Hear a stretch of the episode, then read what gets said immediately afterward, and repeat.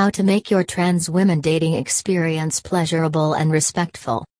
If you are a transgender and you are keen in pursuing a date with trans women in Los Angeles, there are some basic do's and don'ts you must keep in mind.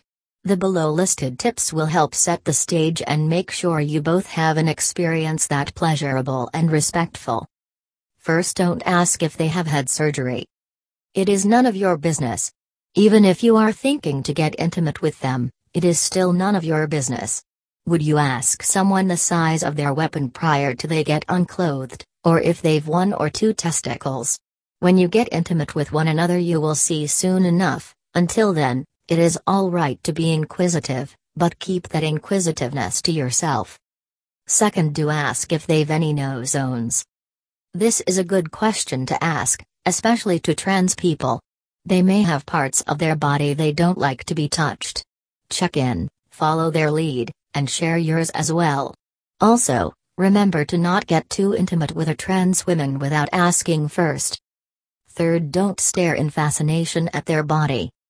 Nothing feels you annoyed more than having someone stare at your body in fascination. Identically, being fetishes does not feel any better. When you get intimate with a trans woman, take in their unique physical structure with respect and desire the same way you'd with anyone you are captivated to. It is as straightforward as that. Fourth, do understand the dissimilarity between fetishizing and real attraction. When anyone is fetishized, it entails they are handled as an object of fascination instead of a human with feelings and needs. People can be fetishizes for all kinds of things class, religion, ethnicity, race, body type, hair texture, skin type, etc., and trans women are usually fetishized for their appearance gender, or even their genitals. Thank you for listening.